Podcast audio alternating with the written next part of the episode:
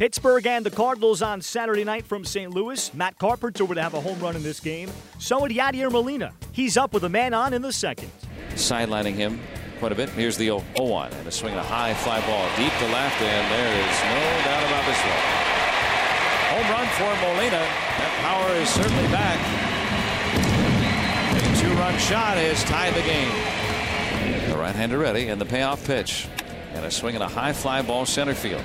Deep, back on it, Fowler carrying, still back on it. And he reaches up, he can't get it. It's off the wall, and no one's there to back up the play. Frazier's around third. He takes his helmet off. He touches third, and he is in to score, standing up on an inside-the-park home run.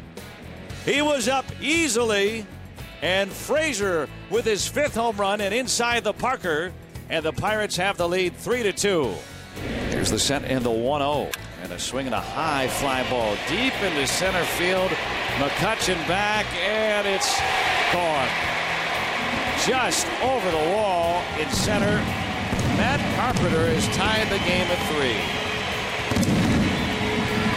at 3. 1-2 on Grichuk, one out.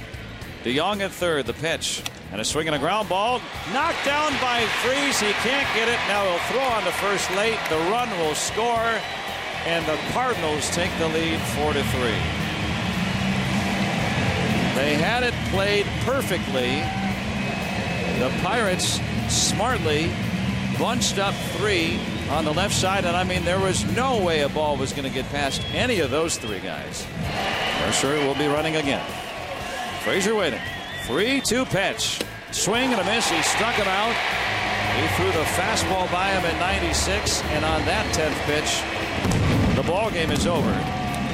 And the Cardinals win another tight affair tonight, coming from behind on multiple occasions.